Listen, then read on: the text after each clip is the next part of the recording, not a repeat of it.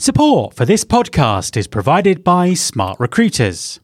Smart Recruiters offer an enterprise grade talent acquisition suite designed for hiring success. Future proof your talent acquisition with a modern enterprise platform with everything you need to attract, select, and hire the best talent. Over 4,000 leading brands like Bosch, IKEA, LinkedIn, and Visa trust smart recruiters to deliver hiring success with them on a global scale. Visit smartrecruiters.com to take the first step on the path to hiring success. There's been more of scientific discovery, more of technical advancement and material progress in your lifetime and mine in all the ages of history. Hi everyone, this is Matt Alder. Welcome to episode 297 of the Recruiting Future podcast. Building inclusive workplaces that make everyone feel like they belong is something all employers should be focusing on. One topic that I don't hear talked about very often in our industry, though, is the difference in working styles between introverts and extroverts. So, how can employers make sure their working practices, communication, and talent acquisition strategies are working for everyone? My guest this week is Jennifer Kahnweiler, an author, speaker, and consultant who is hailed as a champion for introverts.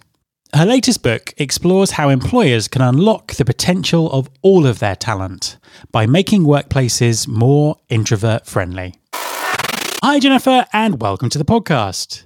Matt, it's a pleasure to be here. An absolute pleasure to have you on the show. Could you just introduce yourself and tell us what you do? Sure. Uh, my name's Jennifer Kahnweiler, and I am a speaker both virtually and live nowadays.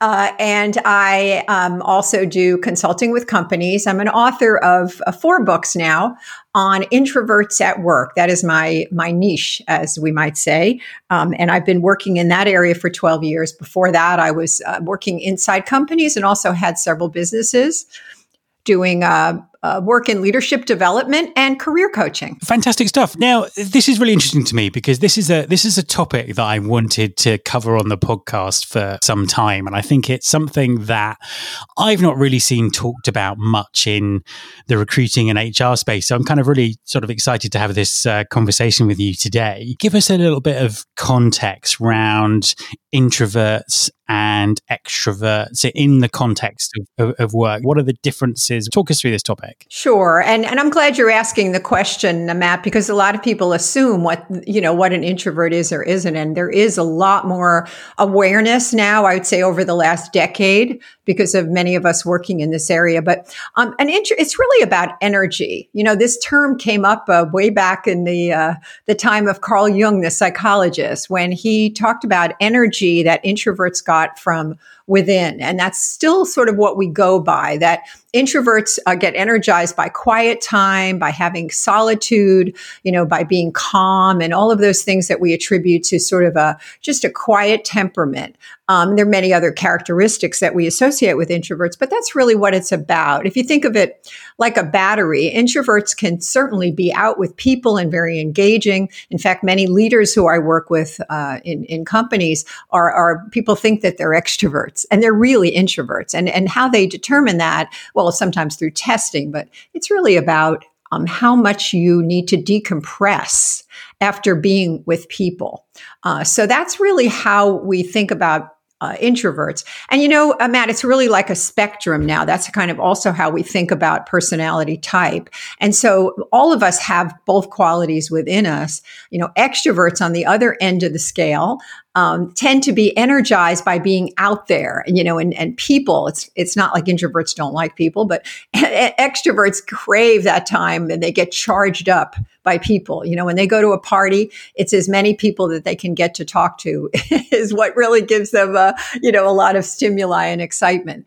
Um, and of course that depends how strong an introvert or an extrovert you are. So um, they don't need they like charge uh, decompressing, but extroverts don't uh, need it, not, must not ha- absolutely have to have it, where introverts do in order to go out again into the world. So I hope that gives you kind of a, a clarity on that. Yeah, absolutely. And it's interesting that you say it's on a scale because I can never work out whether I'm an introvert or an extrovert because um, sometimes I have to be by myself and, as you say, decompress. And sometimes I love being on stage and, and feeding off the energies of um, the energy of the of the room and meeting people. Yes, and I was just going to say there was just some adjectives too that that people use to determine whether they are or not. And I tell them not to get hung up in the definition, Matt, either. You know, but things like I said, like if you like these one-on-one conversations, if you like to prepare, if you're a, you know, if, if listening is really a strength of there, there's many sort of clues that might reveal whether you're introverted. That's all I wanted to say on that. So it's not just about energy. So, how does this manifest itself at work? Well,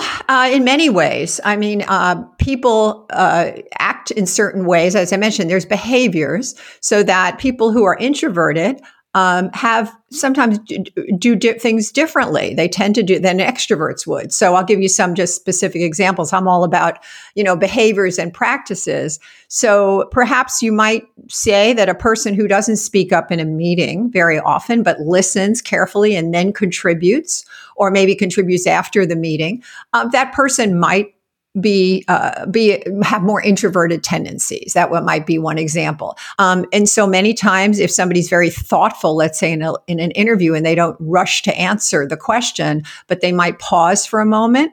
You know, that's a clue that somebody's showing more introverted tendencies. So again, it's about observing and kind of being very sensitive to the way people are manifesting uh, their thoughts and their actions. Would I be right in saying that, that workplaces maybe tend to be set up more for people who are extroverts? So there's this value in, in, in speaking up and promoting yourself and pushing yourself forward. Would that would that still be an accurate thing to say? Yes, I would say if we're looking globally, um, Western types organizations and many companies are now, even when they're in the East, you know, are set up to be that way. You're absolutely right. You know, to be out there, to be uh, networking and schmoozing, to be actually uh, talking about your accomplishments you know, and and and, and we have an expression here in the South in Atlanta where I live, where you know, don't brag on yourself, like don't don't boast about yourself. But there's some of that that goes on too. Like you're if you're not kind of sharing what you're doing, then you know you really have nothing to contribute. Now, you know, connecting that again to talent acquisition. If people are getting promoted in an organization, I've heard this happen many, many times where somebody that hasn't been talking about their accomplishments to others and has had their heads down, you know, doing the work and really accomplishing things, but not sharing those, then um, if people don't know that, then they oftentimes very, very um, with with some terrible results, you'll get passed over. And that's kind of what drew me to this work, Matt, was like I, I was working internally in organizations and I kept seeing uh, people who were so talented and so competent going for positions either in their organizations or outside and uh, not getting even a chance to interview. Or when they interviewed, were seen as sort of not having that spunk, you know, or that that energy. So yes, in, in many ways, our companies and organizations are set up to be more extrovert friendly. And that's why my latest book about, you know, creating introvert friendly workplaces was really, I felt needed, it was a book that needed to be written. Absolutely. And is there kind of any research around that in terms of how introverts feel? Do they feel valued? Do they, do they feel engaged? Well, you know, I went to, for the, for every book, I go and look and do my Google searches and, you know, find what's out there. And uh, I couldn't find very much at all, uh, almost nothing about um, about companies and what they were doing. As but I, I did know that I wanted to reach out in a more formal way to my uh, my clients and and com- and introverts, you know, in, in, my community. And so what I did is I put together my own re- questionnaire, you know, and, and got really good response. We had over 240 res- uh, respondents who were mostly introverts, Matt, and they talked about in very strong terms how they felt. It wasn't all bad news, you know, it wasn't all negative, but uh, it was there were some very uh, uh, passionate, I should say, comments about you know, and I include a lot of these in the book. You know, um, I wish that our executive director would take time to talk to me. With him, it's all about who yells the loudest. I'm not like that. I feel very ostracized here because I'm quiet and do things differently. And that wasn't just one comment. It was, it was, you know, a tremendous amount. And, and I have found that through my 12 years in working in this, that there's a tremendous amount of frustration. Uh, so that that was a place to start to take a look at well what could I do to to find pockets of introvert inclusion where are things working well um, and actually, in our survey, we found that you know there were some positive steps. Like even before COVID, um, almost sixty percent of respondents said that working remotely was an acceptable option for them. And and you know, many introverts really, if they don't have lots of kids underfoot, let's put that qualifier, really do like working from home because they can focus and they can manage their time. And so that was happening. Um, and uh, and almost sixty percent said it was acceptable for them to work alone. So I was really surprised about that. Um, and um, but you know, as again on the on the frustrating side, you know, almost thirty about thirty percent of our respondents said that they actually observed efforts to engage them in meetings. And I think that's even now more um, strongly felt on our virtual Zoom meetings, where uh, people are having a hard time being being visible and being heard. So yeah, there's there's you know frustration, but I always I guess I'm a glass half full kind of kind of person. I'm, I'm, seeing also that there are some changes too. Just to dig into to that a, li- a little bit deeper, what are companies who who are sort of thinking about this? What, you know, what what are they doing to make the way they work more inclusive for people who are introverts? Well, I, I appreciate that question because there are there are companies that are doing a really good job of starting that discussion. I, I can't say that it's been at the top of the mind of you know of CEOs, but what they're doing is really taking a look at this uh, one of the things, Matt, is in the under the diversity and inclusion and equity umbrella. So they're looking at introversion as just another uh, thing that we consider, another quality or personality temperament that we consider in the mix. And most importantly, that we don't um, use it as a knockout factor. Um, so what one of the things that that some companies are doing are you know bringing in trainings on this and including it as you know an awareness time. So you know, for instance, I've been doing quite a few uh, lately fireside chats with senior leaders where we talk about what introversion is, the qualities and strengths that introverts contribute, um, how to overcome our bias. You know, we all grow up with biases that we're not even aware of. Um, you know, of the person that doesn't speak, they have nothing to say you know, or they're angry if they're not showing anything on their face. We kind of take a look at those and really question our assumptions. And we talk about those things in these discussions. And I got to tell you, the the amount of of engagement we get on these chats is just incredible. People relate, and they relate, Matt, not just from a work standpoint. You know, when things hit us uh, from a personal standpoint, when we think about that that child or that parent or that sibling that we've had a hard time connecting with, or we felt like we were the other, you know, in our families, it gives us another context to consider this and to learn. So companies are doing that. They're you know sharing uh, sharing this knowledge that's a first step is really understanding what it is.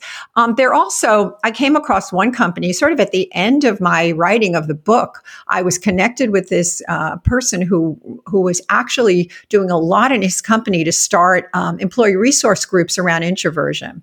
And they were having a lot of success. They were doing panels you know giving people a chance to understand more about it and to see even to this to the point of view of, of having a tool which i really love this. They and i include that in the book. It's a company called 8451 um, in introvert friendly workplaces where they actually have a flip the script tool matt where they you know they say if you're seeing somebody and they're not participating don't make this assumption and do this. You know they're giving you actually a job aid on how to actually communicate with introverts when you're making uh, um, perhaps wrong assumptions uh, with them. Like, don't say something, for instance, like, what's wrong?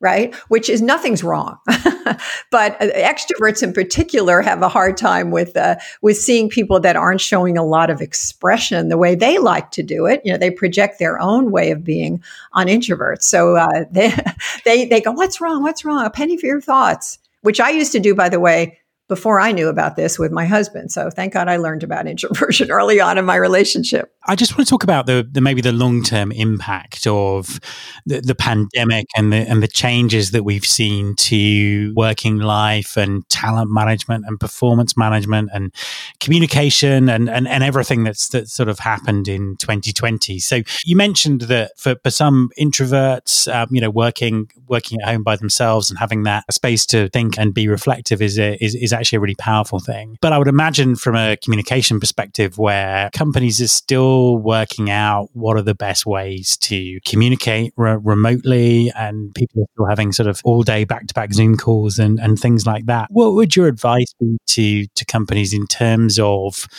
being as inclusive as, as possible with that communication to, to take introverts into account? Well, you know, I'm, Matt, I, I think one of the opportunities that we've had during this time, as you say, is to is to really step back and observe what's what's working and where we have opportunities to learn. And so when we re-enter in whatever form that is, we are going to be better for this experience. And I hope that, you know, everybody's looking at it that way from an individual standpoint uh, you know, what have I learned about how I work best, or what can I take from this type of a setting, let's say at remote, that I could I can bring back into my into my life. So I think that you know, first of all, is very important that we we don't just say, "Oh, this was a bad time," and I'm it's a bad dream, right? And I'm going back into going back into the office. So I think the learning is very important. I think one of the other um, things to think about going forward, and actually now, still during COVID, is to as team members and as leaders, we do need to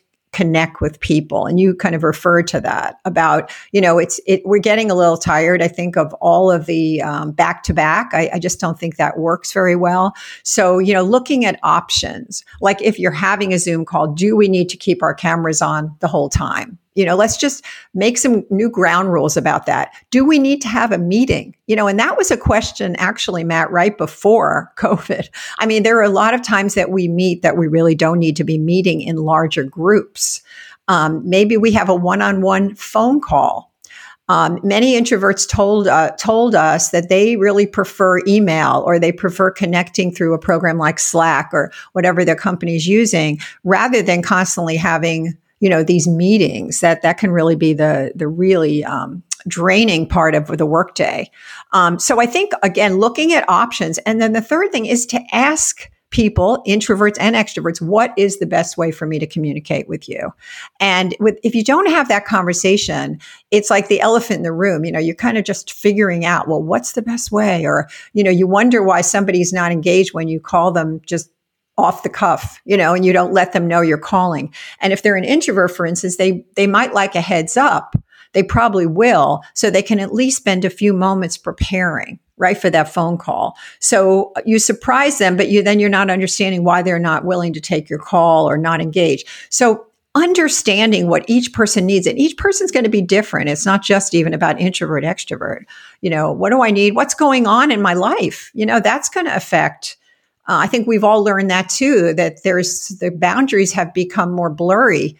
You know, we see the senior leaders, um, you know, messy kitchen, right? I mean, everybody becomes a little more real to each other. Well, we need to not forget that that is important to consider our lives outside of work. And so, even though introverts really do like privacy and like uh, you know having those boundaries set many times, they've also learned to be more flexible. Just want to zoom in a little bit round hiring and recruiting. We're going through a time where companies have to rework their recruiting processes and think about everything that they do. What would your advice be to companies when it when it comes to hiring? Well, Matt, I think it's we've been saying this a long time. You and I've been around this field for a while, and it, and I think it's just even more important than ever, uh, particularly within the lens of this personality, introvert, extrovert.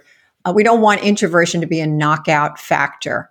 So I think when we are deciding what qualities, competencies, skills, knowledge, experience, education, you know, capacity for complexity is a term that I learned from um, from Susan Schmidt, who's very committed to diversity in her hiring. She is, uh, you know, was the former uh, Rockwell head, and she works at um, at uh, she was at Rockwell Automation, now works at Applied Materials, and I I've spent quite a bit of time interviewing Susan, who developed a very cool uh, sustainability model, suitability model that we included.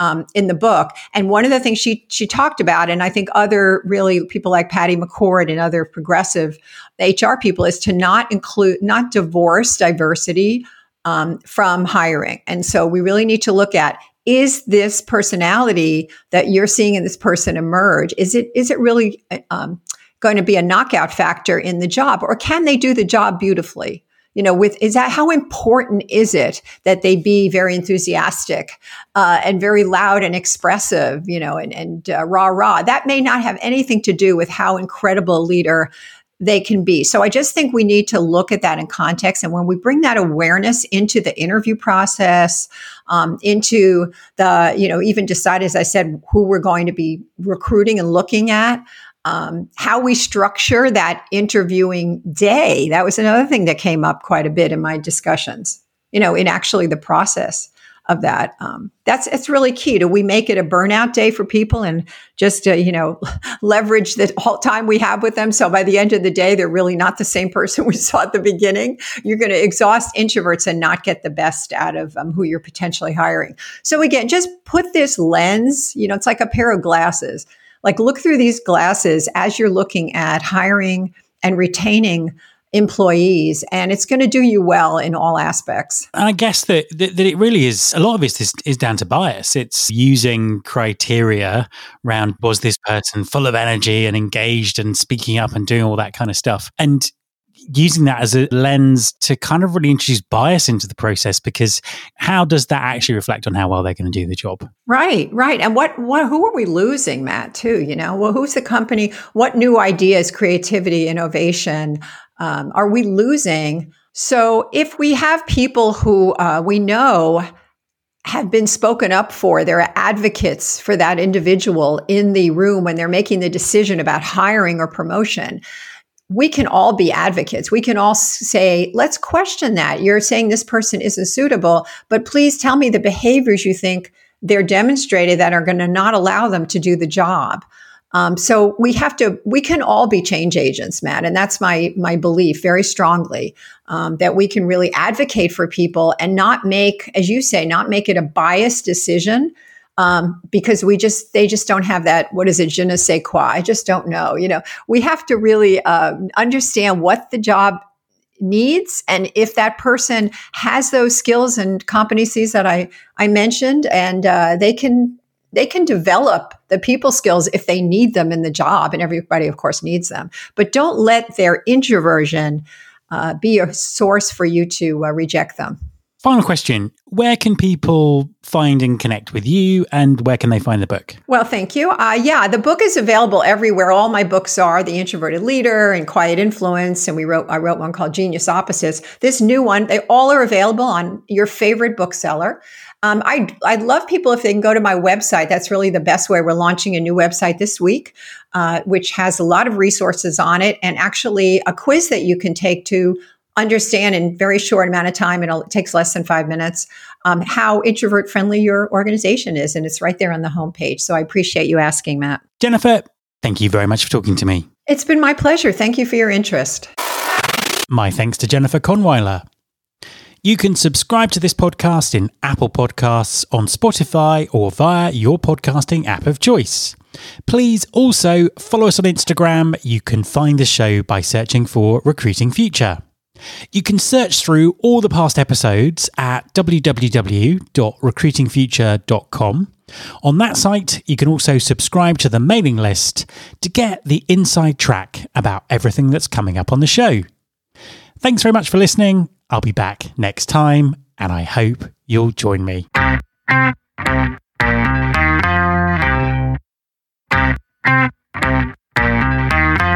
This is my show.